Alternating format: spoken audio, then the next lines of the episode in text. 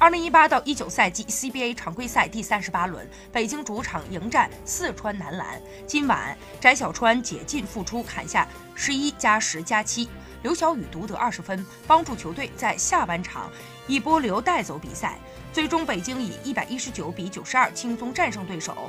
赛季双杀四川，虽说在联赛积分榜上，北京队如今依旧落后排在第4名的广厦1.5个胜场，但广厦队在年后还需要连接对阵辽宁、广东等强队，而北京队的赛程则相对轻松。更为关键的是，北京队本赛季在与广厦队的互相交锋当中占据了优势。如果两队在常规赛结束之后战绩相同的话，北京队的排名则将在广厦队之上。